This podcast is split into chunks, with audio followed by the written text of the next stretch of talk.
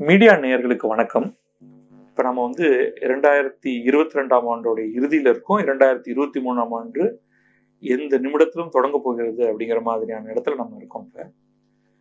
இந்த நேரத்தில் இந்தியாவில் நடந்த பல்வேறு விஷயங்கள் அரசியலில் முக்கியமாக அதை ஒட்டி தமிழ்நாட்டில் நடந்த பல்வேறு அரசியல் சம்பவங்கள் இது எல்லாவற்றை பற்றி நம்ம வந்து கொஞ்சம் விரிவாக பார்க்கலாம். ஸோ நம்ம முதல்ல வந்து இந்த பெரிய ஈவெண்ட்டாக ரொம்ப சமீபத்தில் நடந்ததாகவும் குஜராத் மற்றும் இமாச்சல பிரதேசம் நடந்த சட்டமன்ற தேர்தல்களை பார்ப்போம் அதில் ரிசல்ட்டோட அடிப்படையில் பார்த்தா குஜராத்தில் பாரதிய ஜனதாவுக்கு மாபெரும் வெற்றி.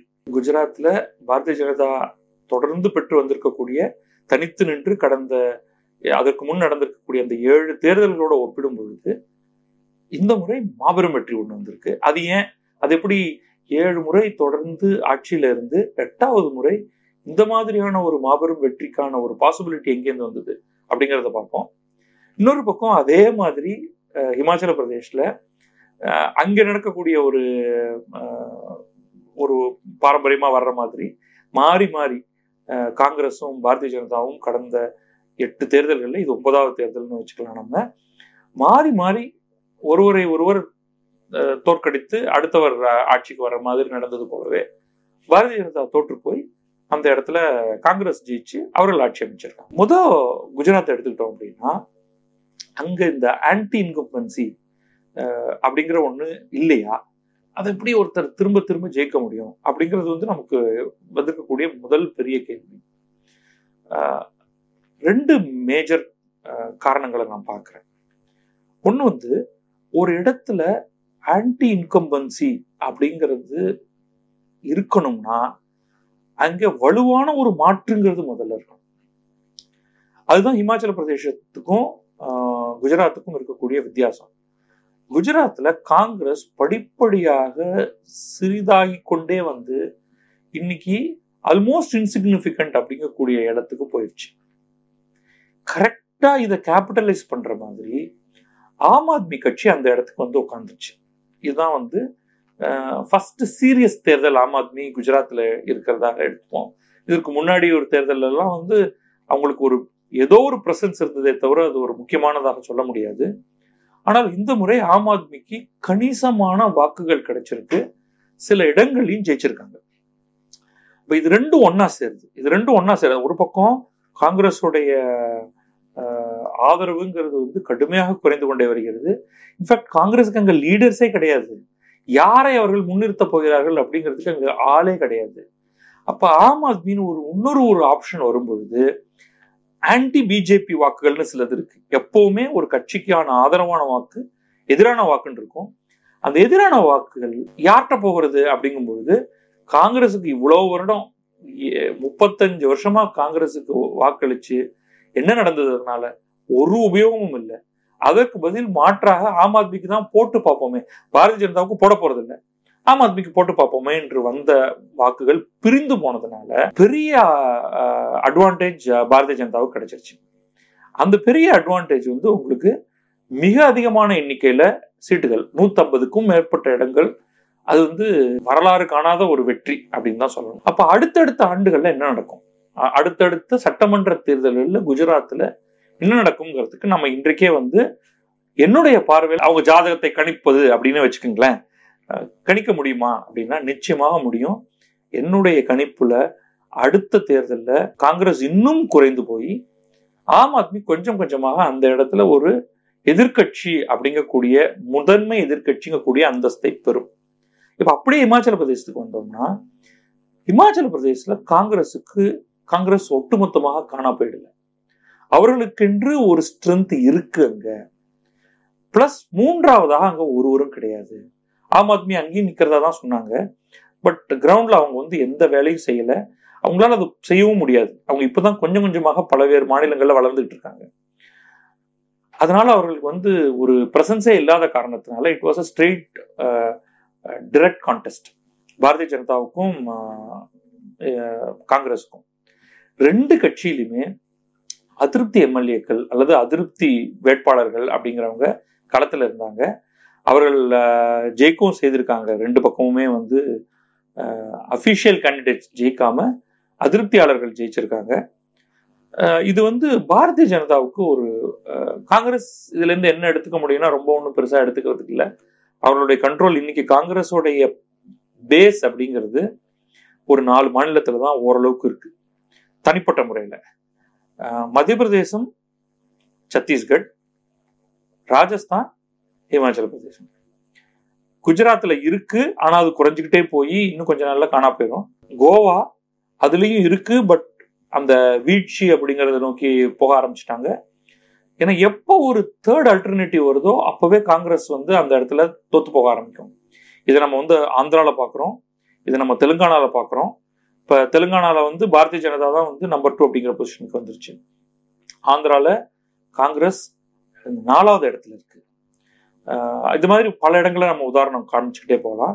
கொஞ்சம் கொஞ்சமாக அது நகர்ந்து வர்றதுங்கிறது.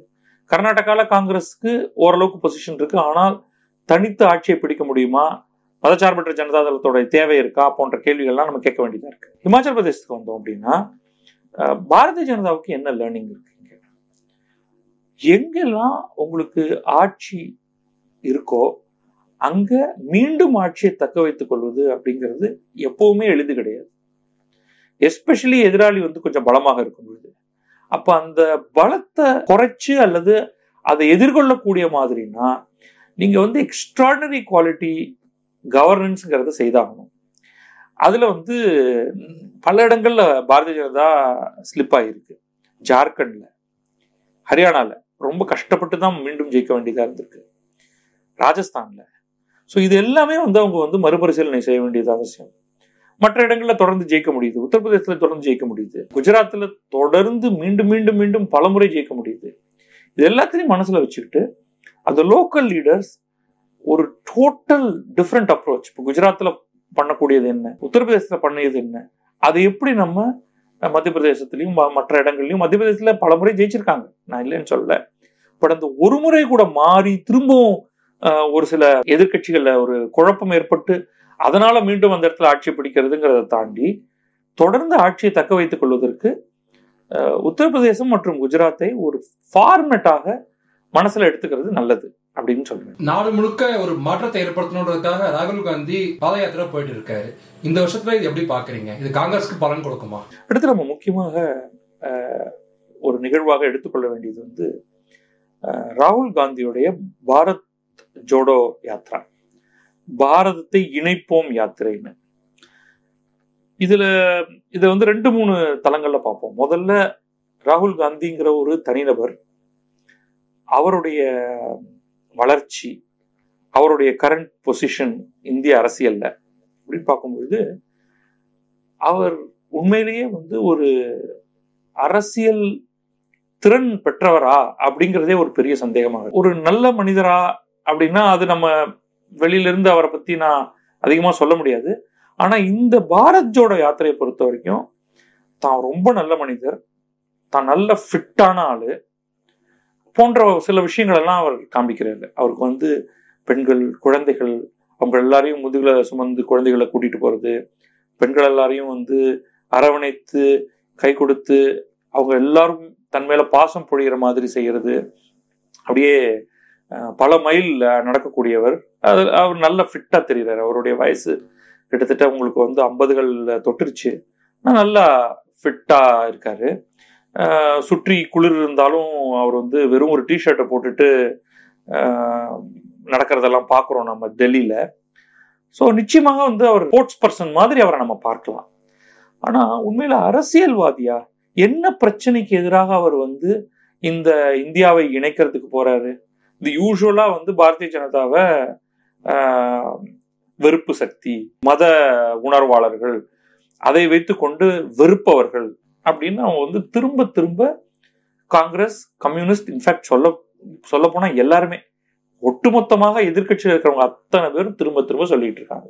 பட் இன் ரியாலிட்டி அவர்கள் வந்து தொடர்ந்து எல்லா விதமான தேர்தல்களையும் ஜெயிச்சுக்கிட்டு இருக்காங்க. எல்லாரும் வாக்களித்து தான் ஜெயிச்சுட்டு இருக்காங்க. இந்த நிலையில வந்து நான் வந்து இந்தியாவில் ஒரு பெரிய பிளவு ஏற்பட்டிருக்கு. அந்த பிளவை வந்து நான் ஒட்டி சிமெண்ட் போட்டு இணைக்க போறேன் அப்படின்னு சொல்லிட்டு இவர் வந்து ஒரு ஒரு பர்டிகுலர் ரூட்டு போறாரு. அந்த ரூட் வந்து தமிழ்நாட்டில் ஆரம்பிக்குது. கேரளாவுக்குள்ள போய் அங்கிருந்து கர்நாடகா வழியாக அப்படியே அவர் வந்து கொஞ்சம் கொஞ்சமாக நகர்ந்து போயிட்டு இருக்காரு. இதே நேரத்தில் தான் வந்து குஜராத்தில் தேர்தல் நடக்குது. டோட்டலி காங்கிரஸ் அங்கே காலி ஆயிடுச்சு ஏன் குஜராத்ல இருக்கிற மக்கள் வந்து இந்த பாரத் ஜோடோ வந்து ஒரு பெரிய ஒரு விஷயமாக எடுத்துக்கிட்டு அவருக்கு ஏன் வாக்களிக்கல? சரி ஹிமாச்சல் பிரதேஷ்ல ஜெயிச்சது வந்து ராகுல் காந்திக்கு கிரெடிட் கொடுக்க முடியுமானா உண்மையில அங்க கிரவுண்ட் லெவல்ல வேலையை செய்தது எல்லாமே பிரியங்கா காந்தி. அந்த இடத்த ஒருங்கிணைத்து. பிளஸ் அங்க அதற்கான ஒரு சூழலும் இருக்கு. ஸோ இந்த மாதிரி இந்தியாவை ஒருங்கிணைத்து அவர் என்ன பண்ண பிளான் பண்றாரு? அவருக்கு அடுத்து வரக்கூடிய நாடாளுமன்ற தேர்தலில் ஒரு பெரிய அளவுக்கு வாக்குகள் வரப்போகுதா? இல்லை இது வந்து அரசியலே இல்லாத முன்னெல்லாம் வந்து இந்த காந்தி எல்லாம் ஒரு ஒரு பிரச்சனைக்குரிய ஒரு இடத்துக்கு போய் அங்கே இருக்கக்கூடிய மக்கள் எல்லாம் வந்து தன்னை நோக்கி ஈர்த்து இப்போ நவகாலியில் வந்து காந்தியை பற்றி நம்ம பார்த்துருக்கோம். அல்லது பல தலைவர்கள் இப்போ இங்கே தமிழ்நாட்டில் எடுத்துட்டீங்கன்னா ஸ்டாலின் வந்து ரெண்டாயிரத்தி இருபத்தி ஒன்று தேர்தலுக்கு முன்னாடியெல்லாம் வந்து அவர் தமிழகம் முழுக்க பல இடங்கள்ல ஒரு நிகழ்ச்சிகள் எல்லாம் ஏற்படுத்தி அங்க போய் அவர் நின்று அவர் மக்களோட பேசினதெல்லாம் பார்த்தோம். அப்புறம் அந்த மாதிரி நிறைய பேர் வராங்க. இப்போ ரகுராமராஜன் அந்த இதுல போறாரு கமலஹாசன் அவர் கூட கொஞ்ச நேரம் நடந்து போறாரு. பட் என்ன என்ன மெசேஜ் என்ன மெசேஜ் கொடுக்குறாங்க? இந்த ஊலி ஊலியா அப்படியே வந்து மக்கள் எல்லோரும் ஒருவரை ஒருவர் நட்போடு அரவணைத்து அன்போடு கட்டிப்பிடிக்க வேண்டும் அப்படிங்கிற மாதிரியான மெசேஜா இது வந்து ரொம்ப ஒரு அதில் அதுல ஒரு ஒரு மெச்சூரிட்டி எதுவும் இருக்கிற மாதிரி எனக்கு தெரியல. இதை வந்து புகழ்ந்து பாராட்டுறவங்களையே உண்மையிலேயே அவங்கள்ட்டயே நம்ம கேட்கணும்ப்பா என்னப்பா இதுல புகழ்ந்து பாராட்டுறீங்க? இதுல என்ன இருக்கு ஆக்சுவலா இப்போ எங்க தெருவில் எங்க மக்கள் வந்து ஒருத்தர் ஒருத்தர் கத்தி கத்தியால குத்தி வெட்டிக்கிட்டாங்களா அதெல்லாம் நடந்திருக்கு பல இடங்கள்ல. அது நடக்கிற இடத்துல இவர் போய் நின்னாரா? அது மாதிரி ஒன்றும் நின்ன மாதிரிலாம் ஒன்றுமே கிடையாது. ஸோ இதில் வந்து ஒரு மெசேஜிங் கிடையாது. மக்களோட டிரெக்டான ஒரு கான்டாக்ட்ங்கிறது ஒரு ஒரு குறிப்பிட்ட ஒரு குரூப்பை தாண்டி இல்லை. இவர் அந்த ஹோல் பாத்துல அவர் பேசக்கூடியது இவருடைய இவருடைய பேச்சு அப்படின்னு எடுத்துப்போம். அதுல என்ன ஜோஷும் கிடையாது. அவர் வந்து இங்கிலீஷ்ல பேசினாலும் சரி ஹிந்தியில பேசினாலும் சரி அதை சேர்ந்த மாதிரி ஒரு பத்து நிமிஷம் அந்த பேச்சை போட்டு கேட்டு அதனால யாராவது இன்ஸ்பயர் ஆறாங்களான்னா அப்படியும் கிடையாது. ஸோ நெட் ரிசல்ட் அப்படின்னு பார்க்கும்பொழுது எக்கச்சக்கமான பணத்தை செலவழிச்சு ஒரு இடத்துல இருந்து ஒரு இடத்துக்கு நடந்து போறாரு. அதுல வந்து மக்களே அதுல வந்து ஈடுபட்ட மாதிரி தெரியல. ஒரு ஒரு கிரவுண்ட் ஸ்வெல் அப்படின்னு சொல்லுவோம். அந்த மாதிரி ஒன்றும் கிடையாது. பத்திரிகைகளே கூட அவரை பாராட்டி எழுதணும். அதே சமயம் அவங்க ஒரு நடுநிலையா ஒரு பாயிண்ட்டை சொல்லணும் இல்லையா? இப்போ அவங்களே என்ன எழுதுறாங்க? இந்த யாத்ராலாம் நல்லா இருக்கு. ஆனால் வில்லு டிரான்ஸ்லேட் டு ஓட்ஸ்னு அவங்களே ஒரு கொஸ்டின் மார்க் போடுறாங்க. நான் ரொம்ப தெளிவாகவே சொல்லிடுவேன். It will not translate to votes எந்த விதத்துலையும் இது வந்து ஒரு பயன் இருக்கிற மாதிரி தெரியல. உண்மையிலேயே இவர் தன்னை ப்ரூவ் பண்ணணும்னா இவர் காங்கிரஸால ஜெயிக்கவே முடியாது அல்லது ரொம்ப கஷ்டப்படக்கூடிய ஒரு இடம் அப்படிங்கிற இடத்துல போய் உக்காந்து அங்க ரிசல்ட்டை மாத்தி காமிச்சாருன்னா எஸ் எவ்வளவோ ஆப்பர்ச்சுனிட்டி இருந்தது. உத்தராகண்ட்ல போய் அவர் உட்காந்து தேர்தலுடைய ரிசல்ட்டை மாத்திருக்கலாம். பண்ணல. சரிப்பா இப்ப அடுத்து வந்து காங்கிரஸுக்கு ஒரு ரொம்ப ஒரு முக்கியமான ஒரு கட்டம் கர்நாடகாவில் இன்ஃபேக்ட் பல கருத்து கணிப்புகள் ஏர்லி கருத்து கணிப்புகளில் பாரதிய ஜனதா மீது மக்களுக்கு கோபம் இருக்கு அப்படிங்கிற மாதிரியே தெரியுது கர்நாடகாவில் அப்போ ஒரு ஆட்சி மாற்றத்துக்கான பெரிய பாசிபிலிட்டி இருக்கு. அப்போ இவர் அங்கே போய் கேம்ப் பண்ணி ஒரு பெரிய கேம்பெயின் ஏதாவது பண்ண போறாருன்னா வெரி அன்லைக்லி அதை இவர் பண்ணக்கூடியவர் மாதிரியும் தெரியல. ஸோ அவர் அரசியல் ரீதியாக காங்கிரஸுக்கு ராகுல் காந்தியினால் என்ன நன்மை? அப்படின்னு பார்த்தா நெக்ஸ்ட் நத்திங் அப்படிங்கிற மாதிரி தான் தோணுது. இஸ் அ லயபிலிட்டி அந்த லயபிலிட்டியை எவ்ரி சிக்ஸ் மந்த்ஸ்க்கு ஒரு தடவை பத்திரிகைகள் வந்து இதோ வந்து ராகுல் காந்தி புதிய அவதாரத்தில் வந்து விட்டார் அப்படியே வந்து மாற்றப் போகிறார் அப்படின்னு திரும்ப திரும்ப சொல்லிட்டு இருக்காங்களே தவிர சுத்தமா ஒன்றும் மாத்துற மாதிரி தெரியல. என்னை பொறுத்த வரைக்கும் வந்து ராகுல் காந்திங்கிறவர் வந்து டோட்டல் வேஸ்ட் தமிழ்நாட்டு பாலிடிக்ஸ்க்கும் சரி இந்திய பாலிடிக்ஸ்க்கும் சரி ஒட்டுமொத்தமாக. ஸோ இதுல வந்து அவரை பத்தி அவருடைய யாத்திரையை பத்தி இதுக்கு மேல அதிகமாக பேசுறதுக்கு என்னை பொறுத்த வரைக்கும் ஒண்ணுமே இல்லை அப்படின்னு தான் நான் சொல்லுவேன். ரொம்ப வருஷம் கழிச்சு முதல் முறையா காந்தி குடும்பத்தை தவிர்த்து அகில இந்திய காங்கிரஸ்க்கு ஒருத்தர் தலைவரா இருக்காரு. அதுவும் தென்னிந்தியா சேர்ந்தவர் அப்படின்னு. அதனால காங்கிரஸ்க்கு மாற்றம் ஏற்பட்டு அடுத்த வருஷத்துல கொஞ்சம் வளர வாய்ப்பு இருக்குமா? அடுத்தது காங்கிரஸோடைய புதிய தலைவராக வந்திருக்கக்கூடிய மல்லிகார்ஜுன் கார்கே பத்தி நம்ம பேசணும். உண்மையிலேயே வந்து இந்த மாற்றம் அப்படிங்கிறது அதாவது வந்து காந்தி குடும்பத்தை சேராத ஒருத்தர். இதற்கு கடைசியாக இதற்கு முன்னாடி அது நடந்தது எப்ப அப்படின்னு பாத்தீங்கன்னா சீதாராம் கேசரி தலைவராகவும் நரசிம்மராவ் அப்பொழுது பிரதமராகவும் வந்த ஒரு காலகட்டத்தை நம்ம எடுத்துக்கலாம். ஆயிரத்தி தொள்ளாயிரத்தி தொண்ணூறுகளில் வந்து இது நடந்தது. அப்ப என்ன நடந்தது? உண்மையிலேயே வந்து சோனியா காந்தி இவர் ராஜீவ் காந்தி அப்பொழுதுதான் வந்து விடுதலை புலிகளால் கொல்லப்பட்டிருந்தார் சோனியா காந்திக்கு அரசியல்ல ஈடுபடுறதுல அப்ப நிஜமாகவே ஆர்வம் இல்லாமல் இருந்தது. அப்பொழுதுதான் வந்து தன்னுடைய கணவர் அவர் பறிகொடுத்திருந்தாரு. ரொம்ப சின்ன குழந்தைகள். ராகுல் காந்தியும் பிரியங்கா காந்தியும் அவர்களை வந்து அரசியல் பக்கம் வர்றதுக்கு அவருக்கு சோனியா காந்திக்கு விருப்பமே கிடையாது. அப்ப அவங்க கிளம்பி போயிட்டாங்க. லிட்ரலி அவங்க தனித்து இருந்தாங்க. அந்த சமயத்துல காங்கிரஸ் வந்து ஒரு திசை தெரியாமல் திக்கு தெரியாமல் ஒரு கன்ஃபியூஷன்ல இருந்த காலகட்டத்தில் சீதாராம் கேசரியும் நரசிம்மராவும் ஒரு உண்மையிலேயே அதற்கு வந்து ஒரு உயிர் கொடுத்தாங்க. அவங்க கிட்டக்க வந்து ஒரு டோட்டல் ஃப்ரீடம் இருந்தது அப்பொழுது அதை வழிநடத்தி எடுத்து கொண்டு போகிறதுக்கு ஆனால் அவர்கள் ஓரளவுக்கு அதை மீட்டு கொண்டு வரும்பொழுது திருப்பி சோனியா காந்தி வந்து திருப்பி பிடுங்கிட்டாங்க. லிட்ரலி சீதாராம் கேசரி துரத்தப்பட்டார். நரசிம்மராவ் வந்து கம்ப்ளீட்டா அவருடைய அந்த டேர்ம் ஒரு ஃபைவ் இயர் டேர்ம்க்கு பிறகு அவர் வந்து இக்னோர் பண்ணப்பட்டார். அதுதான் நடந்தது.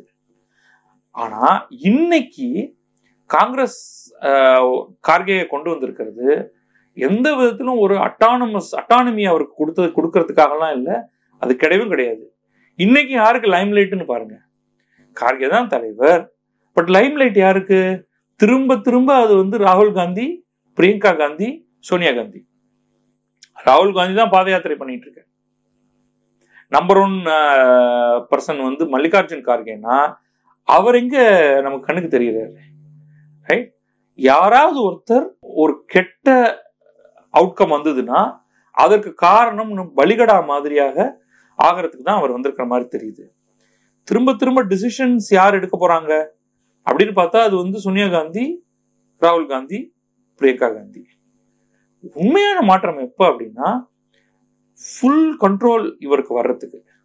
அது காங்கிரஸ் மாதிரியான ஒரு கட்சியில சாத்தியமா அப்படிங்கிறதே ஒரு பெரிய கேள்விக்குறி. ஸோ இது வந்து ஒரு வெறும் ஒரு கண்துடைப்பு நாடகமாக தான் நான் பார்க்குறேன். உண்மையிலேயே வந்து அது கண்துடைப்பு தானா அப்படிங்கிறது அடுத்த நாலஞ்சு தேர்தல்கள் ஒன்று மாற்றி ஒன்று நடக்கும்பொழுது நமக்கு தெரிய வந்துடும் ஒரு காலத்துல தேசிய அரசியல்ல முக்கிய பங்கு வகித்த கம்யூனிஸ்ட் அவங்க எப்படி இருக்காங்க? இப்போ நம்ம வந்து காங்கிரஸோடைய வீழ்ச்சி அப்படிங்கிறத வந்து தொடர்ந்து அது நடந்துகிட்டு இருக்கிறத பார்த்துட்டு இருக்கோம். ஆனால் அந்த வீழ்ச்சிகளையும் தாண்டி அவங்க தான் நம்பர் டூ பார்ட்டி இந்தியாவில் ஆம் ஆத்மி ஒரு இடத்துல இருந்து ஆரம்பிச்சு டெல்லியிலேருந்து ஆரம்பிச்சு பஞ்சாபுக்கு போய் இப்போ குஜராத்தில் ஏதோ ஒரு விதத்தில் நுழைஞ்சு கோவால ஓரளவுக்கு வாக்குகள் பெற்று இடங்கள் கிடைக்கலையே தவிர வாக்குகள் பெற்றதுனால நம்ம வந்து அவங்க இப்போ ஒரு தேசிய கட்சியாக ஆகிறத பார்க்குறோம். ஆனால் இதே நேரத்தில் தொடர் வீழ்ச்சி அப்படின்னு பார்த்தா அது கம்யூனிஸ்ட் கட்சியில தான் சொல்லணும். அவர்களும் இன்னைக்கு வந்து நேஷனல் பார்ட்டிங்கிற பேர்ல இருக்காங்க. பட் எஃபெக்டிவ்லி அவங்களுடைய இடம் வந்து இன்றைக்கு வெறும் கேரளம் மட்டும்தான் அப்படிங்கிறதுல சுருங்கிருச்சு. மேற்கு வங்கத்தில் அவங்க பொசிஷன் குறைஞ்சிக்கிட்டே இருக்கு. பார்க்கணும் இன்னும் எவ்வளோ தூரத்துக்கு அது கம்ப்ளீட்டாக காணா போக போகுதுன்னு. திரிபுராவில் இருந்தாங்க. எகெயின் அங்கே போட்டி அப்படின்னு வந்தால் அந்த இடத்துல வந்து பாரதிய ஜனதாவுக்கும் திரிணாமுல் காங்கிரஸுக்கும் தான் போட்டி அப்படிங்கிற மாதிரி ஆகுது அங்க. இங்கேயும் வந்து மேற்கு வங்கத்துல பாரதிய ஜனதா தான் இரண்டாவது இடத்துல இருக்கு. ஸோ எஃபெக்டிவ்லி பார்த்தீங்கன்னா பீகார்ல கொஞ்சம் மற்ற இடங்கள்ல வந்து தமிழகத்துல திமுகவுடைய ஒரு ஆதரவுல கொஞ்சம். அவ்வளவுதான் அவங்களுடைய பொசிஷன் அப்படிங்கிறது. ஆனால் ஒரு சித்தாந்த ரீதியான இன்ஃப்ளூயன்ஸ் அப்படின்னு பார்த்தா அது இடதுசாரிகளுக்கு இன்னும் வலுவாக இருக்கிறது. அது வந்து ஒரு தொலைக்காட்சிகளில் இருக்கக்கூடிய அவர்களுக்கு கிடைக்கக்கூடிய இடமாக இருக்கட்டும் பல்கலைக்கழகங்கள் அவர்களுக்கு கிடைக்கக்கூடிய இடமாக இருக்கட்டும் இன்றைக்கும் அவங்க வந்து ஒரு கிளாஸ் வார்ஃபேர் பற்றின ஒரு கதைகளை பற்றி பேசிகிட்டு இருக்காங்க. கார்பரேட்ஸ்க்கான எதிரான ஒரு கருத்துக்களை வந்து அவங்க தொடர்ந்து பேசிகிட்டு இருக்காங்க. உண்மையில் இந்த கிளாஸ் வார்ஃபேருங்கிறது வந்து எந்த விதத்துலையும் இருக்கிற மாதிரி தெரியல.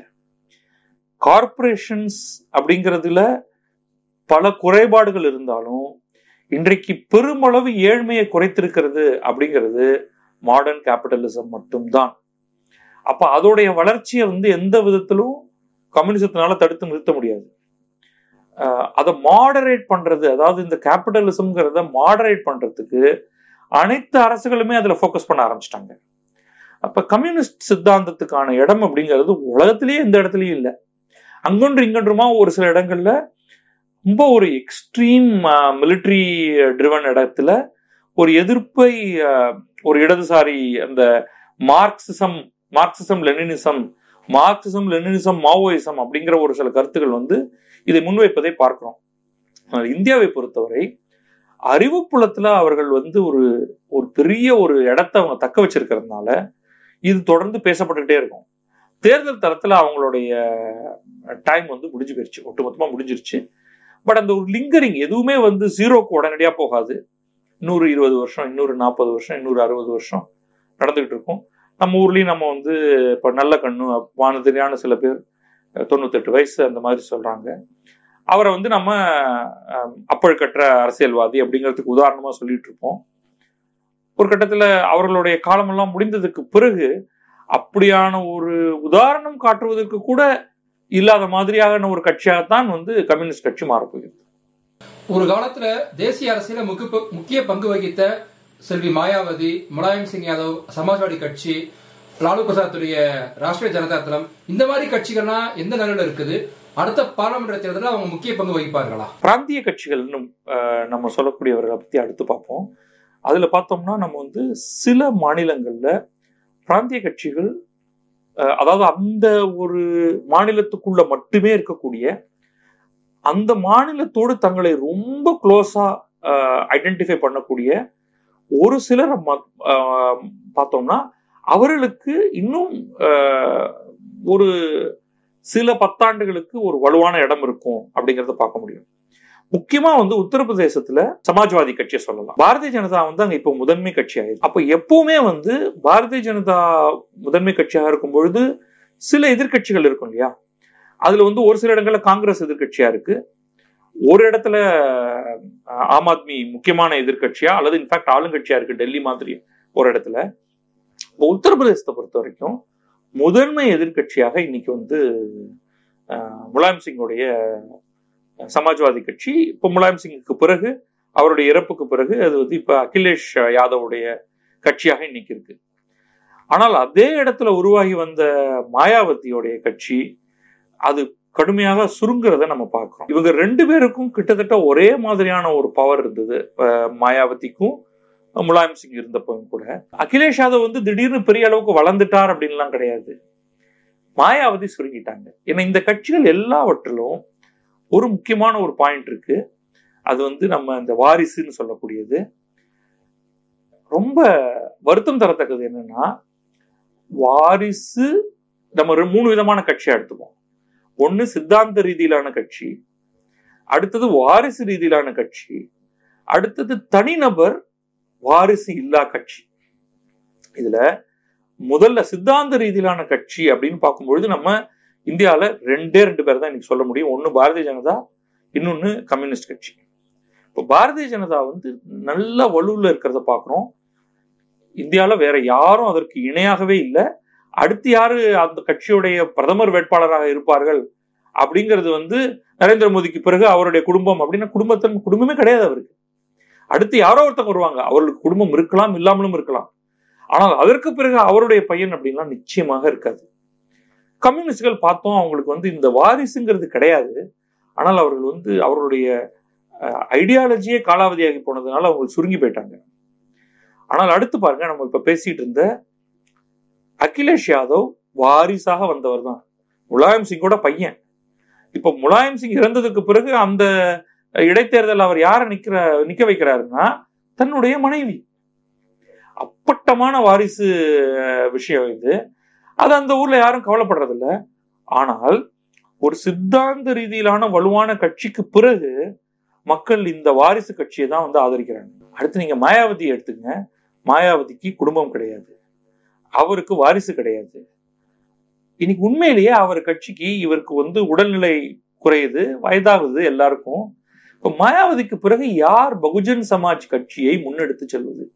இத்தனைக்கும் பகுஜன் சமாஜ் கட்சி உத்தரப்பிரதேசத்தை தாண்டி மத்திய பிரதேசத்துல கால் பதித்தது பஞ்சாப்ல கால் பதித்தது வேற பல இடங்கள்லாம் அதுக்கு வந்து கிளைகள் உருவாகி ஓரளவுக்கு அவங்க வாக்குகளையும் பெற்றுக்கிட்டு இருந்தாங்க. இன்னைக்கு உங்க உத்தரப்பிரதேசத்திலே அவங்களுடைய நிலை ஆடிட்டு இருக்கு. இப்போ எஃபெக்டிவ்லி அவங்க வந்து ஒரு கட்டத்தில் அவங்க காணா போயிடுவாங்க. சின்னதாக அதாவது கண்ணுக்கே தெரியாத மாதிரி போயிடுவாங்க. பீகாருக்கு போங்க அங்கே ரெண்டு பேரை நம்ம எடுத்துப்போம். ஒன்று நிதிஷ்குமார் அவருக்கு வாரிசு கிடையாது. அடுத்தது லாலு யாதவ். ஒன்பது வாரிசு. மகன் மகள் மகன்கள் அதுல ரெண்டு மகன்கள் தங்களுக்குள்ள சண்டை போட்டுப்பாங்க. மனைவி. இவங்க எல்லாரையும் அவர் வந்து வெவ்வேறு இடமா மனைவியை வந்து அவர் தான் ஜெயிலுக்கு போகும்போது மனைவி எனக்கு பிறகுன்னு. இப்ப அடுத்து பசங்க வளர்ந்து வந்துட்டாங்க. அடுத்த முறை அவர்கள் ஜெயிப்பதற்கான வாய்ப்புகள் எல்லாமும் இருக்கு. இன்னொரு பக்கம் நிதிஷ் வந்து அவருக்கு வாரிசு கிடையாது. அவருடைய கட்சி சுருங்கிக்கிட்டே வரப்போகுது. அப்ப இந்தியாவுடைய மாடலை இப்ப இங்க தமிழ்நாட்டுக்குள்ளேயும் அதை கொண்டு வந்துடலாம். வாரிசு இருக்கக்கூடிய கருணாநிதி அவர்களுடைய கட்சி வாரிசு இல்லாத ஜெயலலிதாவுடைய கட்சி. வாரிசு இல்லாத கட்சி சண்டை போடுது. ஓபிஎஸ்ஆ இபிஎஸ்ஆ தினகரனா சசிகலாவான்ட்டு. அப்ப அதோடைய பவர் குறையுது. ஆனா வாரிசு இருக்கக்கூடிய ஒரு கட்சி ரொம்ப தெளிவா உதயநிதி ஸ்டாலின் அடுத்து துணை முதல்வர் ரேஞ்சுக்கு கிட்டத்தட்ட உள்ள கொண்டு வந்தாச்சு. அடுத்து இன்ப நிதி அப்படிங்கிற மாதிரிலாம் பேச ஆரம்பிச்சிட்டாங்க. இது ரொம்ப வருத்தம் தரத்தக்கது. இப்போ மக்கள் பார்ப்பாங்க சித்தாந்த ரீதியில ஏதாவது கட்சி இருக்கா? சரி அவங்கள சப்போர்ட் பண்ணுவோம். இல்லையா? வாரிசு கட்சி. வாரிசு இல்லாத கட்சிகளுக்கு வழியே கிடையாது அப்படிங்கிற மாதிரி ஆயிடுச்சு அதுக்கான பிரச்சனை எங்கேருந்து வருது? இந்த வாரிசு இல்லா கட்சியினருக்கு சித்தாந்தமும் இல்லாம இருக்கிறது தான். அல்லது சித்தாந்த குழப்பம் இருக்கிறது. நெட் ரிசல்ட் இப்ப இருக்கக்கூடிய அனைத்து பிராந்திய கட்சிகளையும் எடுத்துக்கிட்டோம்னா ரீஜனல் பார்ட்டிஸ் எல்லாத்தையும் எடுத்துக்கிட்டோம்னா யாரெல்லாம் வலுவான ஒரு வாரிசுகளை வச்சிருக்காங்களோ அவங்க இன்னும் ஒரு அடுத்த ஜெனரேஷனுக்கு கட்டாயமா அவங்க வந்து சர்வைவ் ஆக போறாங்க. அதுக்கப்புறம் என்ன ஆகும்னு தெரியாது நமக்கு. பட் ஒரு டேர்ம் அவங்களால வந்து சர்வைவ் ஆயிட முடியும். அதுக்கப்புறமா எப்படி நடக்குதுங்கிறத பார்ப்போம். அப்படி வாரிசு இல்லாதவர்கள் அவங்க விழுங்கப்பட்டுருவாங்க. அப்படிங்கிறது தான் நமக்கு இதுல தெரியுது. ரெண்டாயிரத்தி இருபத்தி மூணு புதிய ஆண்டு இந்த வருஷத்துல எப்படி இருக்கும் தேசிய அரசியல்? ரெண்டாயிரத்தி இருபத்தி மூணை பொறுத்த வரைக்கும் நமக்கு வந்து ஒரு நாடாளுமன்ற தேர்தல் கிடையாது. சில சட்டமன்ற தேர்தல்கள் தான். அடுத்து ரெண்டாயிரத்தி இருபத்தி நாலில் தான் வந்து ரொம்ப ஆவலோடு நம்ம எதிர்பார்த்து கொண்டிருக்கக்கூடிய ரெண்டாயிரத்தி இருபத்தி நாலு நாடாளுமன்ற தேர்தல் அரௌண்ட் மே மாதம் வரும். வேற எந்த அட்வான்ஸ்மெண்ட்டும் இல்லை அப்படின்னா மே ரெண்டாயிரத்தி இருபத்தி நாலு. அப்போ அதை நோக்கி பல சட்டமன்ற தேர்தல்கள் நடக்க போகுது. அதில் ரொம்ப ரொம்ப முக்கியமாக நம்ம வந்து பார்க்க வேண்டியது முதல்ல கர்நாடகத்தோட தேர்தல். அதுக்கு பிறகு ராஜஸ்தானுடைய தேர்தல் வரும். அதுக்கு பிறகு திரும்ப ஒரு மத்திய பிரதேசோடைய சத்தீஸ்கடோடைய தேர்தல் இந்த மாதிரிலாம் வந்து வரிசையாக வந்துக்கிட்டே அது எல்லாமே வந்து அதில் பாரதிய ஜனதா சிலவற்றை ஜெயிக்கும். சிலவற்றில் நிச்சயமாக ஜெயிக்காது. ஏன்னா திஸ் இஸ் ரியாலிட்டி உடனே வந்து அந்த மாதிரியான ஒரு சுச்சுவேஷனில் பத்திரிகைகள்லாம் அவ்வளோதான் முடிஞ்சு போயிடுச்சு பாரதிய ஜனதா. பாரதிய ஜனதா ஒரு சின்ன இடைத்தேர்தலில் தோத்தாலும் சரி முனிசிபல் தேர்தலில் தோ- தோத்தாலும் சரி அது வந்து அவ்வளோதான் ஏதோ மாறிடுச்சு. மக்கள் வந்து மதவாதத்துக்கு எதிராக வாக்களித்து விட்டார்கள். செகுலரிசம் மலர்ந்து விட்டது. இனிமே வந்து இதோட முடிஞ்சு போயிடுச்சு பாரதிய ஜனதா. அப்படிங்கிற மாதிரி தான் வந்து பொதுவாக எல்லாரும் உடனே எழுதுவாங்க. ரிஜாய்ஸ் பண்ணுவாங்க. சந்தோஷமா குதிப்பாங்க. இதை நம்ம பார்க்கிறோம். தொடர்ந்து ஒரு தேர்தல் அப்படின்னா மா- மாநிலங்களுடைய சட்டமன்றங்களை பொறுத்த வரைக்கும் எங்கெல்லாம் பாரதிய ஜனதா வலுவாக இருக்கிறதோ அந்த இடத்துல மாறி மாறி அவர்கள் ஜெயிக்க போகிறார்கள் தோற்க போகிறார்கள் திரும்ப எதிர்கட்சியிலேருந்து திருப்பி ஆளுங்கட்சியாக போகிறார்கள். இது நடந்துகிட்டே இருக்கும். ஏன்னா அந்த இடங்கள்லாம் ஒரு மாற்று ஏற்பாடு இருக்கு. இப்ப ஏதோ ஒரு கட்டத்துல மக்கள் வந்து ஒரு ரெண்டு மூணு பர்சன்டேஜ் பாயிண்ட் ஸ்விங் அப்படின்னு சொல்லுவோம். அது பண்ணிட்டாங்கன்னா அது எதிர்க்கட்சி ஜெயிக்கிறதுக்கான வாய்ப்பு இருக்கு. நாடாளுமன்ற தேர்தல் அப்படிங்கிற ரெண்டாயிரத்தி இருபத்தி நாலு நாடாளுமன்ற தேர்தலை பொறுத்த வரைக்கும் எதிர்குழு அப்படிங்கிற மாதிரி ஒன்றும் கிடையாது. தனித்து ஒருத்தரும் கிடையாது. சேர்ந்தும் அவர்கள் வரப்போறது கிடையாது. இப்போ உதாரணத்துக்கு வந்து ஆம் ஆத்மி கட்சி யாரோடும் சேரப்போவதில்லைங்கிறத அவங்க தெளிவா சொல்லிட்டாங்க. அவர்கள் தனியாகத்தான் நிற்க போகிறார்கள். அவர்களுக்கான ஆதரவு மாநிலங்கள்னு சிலதுல அவர்கள் தங்களுடைய சக்தியை பயன்படுத்தி எவ்வளவு கிடைக்கும் தங்களுக்குன்னு பார்க்க போறாங்க. மற்ற எல்லா இடங்கள்லையும் தொடர்ந்து நம்ம வந்து அந்தந்த இடத்துல இருக்கக்கூடிய ரீஜனல் பார்ட்டிஸ் ஜெயிக்க போறத பார்க்குறோம். அவர்கள் எல்லோரும் ஒன்றாக சேர்ந்து திரண்டு தங்களுக்கு மு- முதன்மையாக காங்கிரஸை முன்வைப்பார்களா அப்படின்னா ஒரு ரெண்டு மூணு கட்சியை தவிர மற்றவங்க அதை செய்ய போறது கிடையாது. உதாரணத்துக்கு திராவிட முன்னேற்ற கழகம் காங்கிரஸை முன்வைக்கும். ராகுல் காந்தியை முன்வைக்கும். வேற யாரும் வெளிப்படையா அதை செய்ய போறதே கிடையாது. மம்தா பானர்ஜி செய்ய போறது கிடையாது. கொஞ்சம் ரிலக்டண்டா சரத்பவார் பண்ணுவாரு. வேற யாருமே அதை பண்ண போறது கிடையாது. அது நான் அதுக்கான இடமே வந்து இருக்கிறத நான் பார்க்கல. ஜீரோ தான் அதுக்கான வாய்ப்பு இருக்கு. அப்ப தேர்தல் முடியட்டும் ஒவ்வொருத்தருக்கும் எவ்வளவு வாக்குகள் கிடைக்குது எவ்வளவு சீட்டு கிடைக்குது அப்படிங்கிறத பார்த்துட்டு நம்ம அப்போ முடிவு பண்ணுவோம் அப்படிங்கிறதுல தான் எல்லாருமே இருக்காங்க. அப்படிப்பட்ட நிலையில எந்த மாநில தேர்தலையும் ஒரு நாடாளுமன்ற தேர்தலுக்கான முன்கூட்டிய ஒரு பேட்டர்னா நம்ம பார்க்கவே முடியாது. இன்ஃபேக்ட் நான் ரொம்ப தெளிவாகவே சொல்ல முடியும். இப்பொழுது ஹிமாச்சல பிரதேசத்துல காங்கிரஸ் ஜெயிச்சிருக்கு. அங்க இருக்கக்கூடிய அனைத்து நாடாளுமன்ற சீட்லையும் ரெண்டாயிரத்தி இருபத்தி நாலுல தேர்தல் நடக்கும் பொழுது முற்றிலும் அது பாரதிய ஜனதாக்கு தான் போக போகுது. அது நம்ம தேர்தல் முடிஞ்ச உடனே நம்ம அதை அனலைஸ் பண்ணி அப்ப பார்ப்போம். நாடாளுமன்ற தேர்தல் அப்படின்னு வரும்பொழுது மக்கள் அங்க யாரு நல்ல ஆட்சியை தர முடியும்? அங்க யாரு வலுவான ஒரு கூட்டமைப்பை வைத்திருக்கிறார்கள் அப்படிங்கறத தான் பாக்குறாங்க அப்போ அது ஸ்ட்ரெயிட்டாவே அது வந்து பாரதிய ஜனதாவுக்கு தான் போகும். ஸோ நெக்ஸ்ட் வந்து அடுத்த வருஷத்துல ஆனால் நமக்கு தீனி போடுறதுக்கு நிறைய மாநில தேர்தல்கள் வருது. அந்த மாநில தேர்தல்கள் எல்லாவற்றோடைய ரிசல்ட்லயும் என்ன மாதிரியானது அப் டவுன் வருது அப்படிங்கறது வந்து நம்ம கட்டாயமா பார்ப்போம். இவ்வளவு நேரம் எங்க கேள்விகளுக்கெல்லாம் விளக்கமாகவும் பொறு- பொறுமையாகவும் பதிலளிச்சதுக்கு மிக்க நன்றி வணக்கம் சந்தோஷம். ரொம்ப நன்றி வணக்கம்.